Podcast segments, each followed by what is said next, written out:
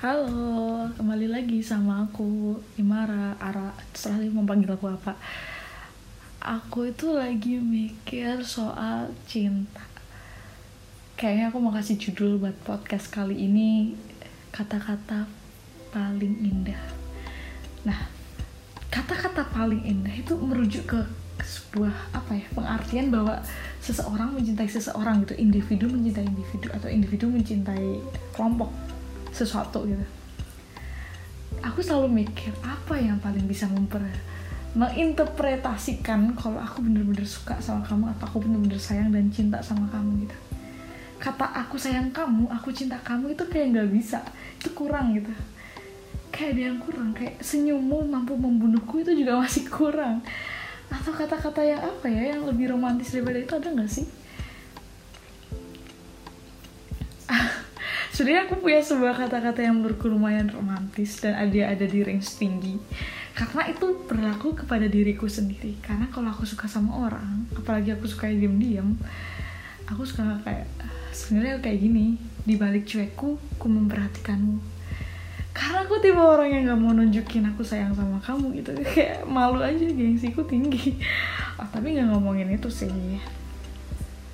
Sekarang aku kayak lagi inget sebuah kata-kata paling romantis. Yang menurutku paling romantis banget. Dan aku sayang kamu aku sayang sama kamu. Nah dulu waktu kecil sebelum aku pindah kos sebelum aku beranjak SMA sebelum aku kenal game online sebelum aku suka begadangan buat main game aku hobinya membaca. Setiap malam aku ngabisin satu buku buat dibaca gak tau karena aku emang gak bisa pikiranku diem gitu harus gerak terus jadi aku harus baca apa pun aku baca sampai bukunya ibuku aku baca semuanya Nah, karena aku tuh ada kayak waktu dari kecil tuh aku selalu punya rules dari keluargaku yaitu aku nggak boleh tidur di atas jam 10 malam. Nah, satpamnya itu si bapak. Bapakku ini dia jadi satpam yang setiap malam dia tuh ngecekin kita. Aku sama Iim adikku. Udah tidur apa belum dibukain pintunya. Duak. Nah, ada fun fact nih sebenarnya. Jadi tuh aku selalu ngerti maksudnya aku kan udah sering hidup sama bapak nih udah lama hidup sama bapak. Jadi kayak aku selalu belajar dari kesalahanku. Dan aku selalu cari cara buat tetap baca di malam hari itu.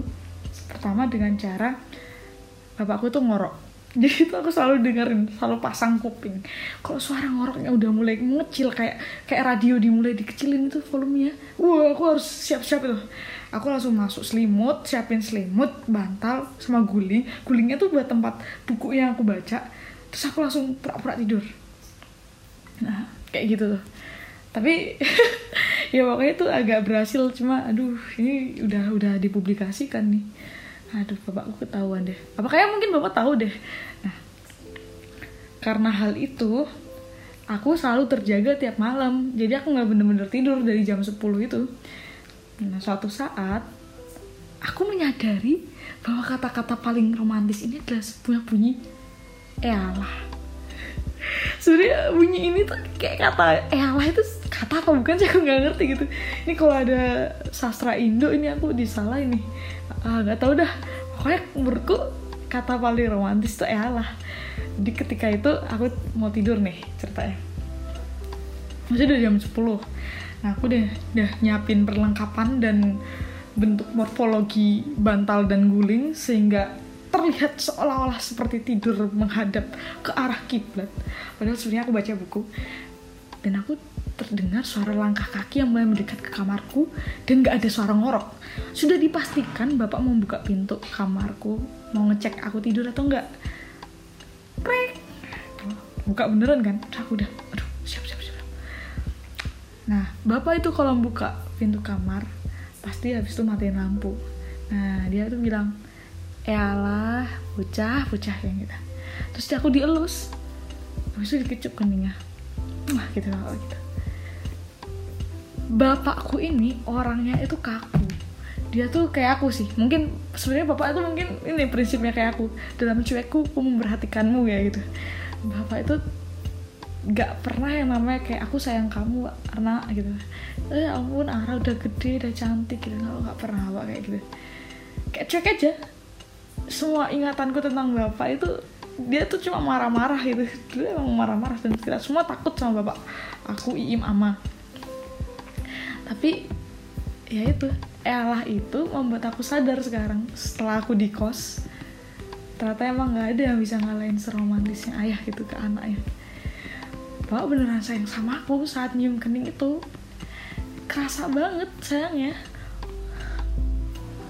bapak cuma berani nyium kening saat aku udah tidur gitu.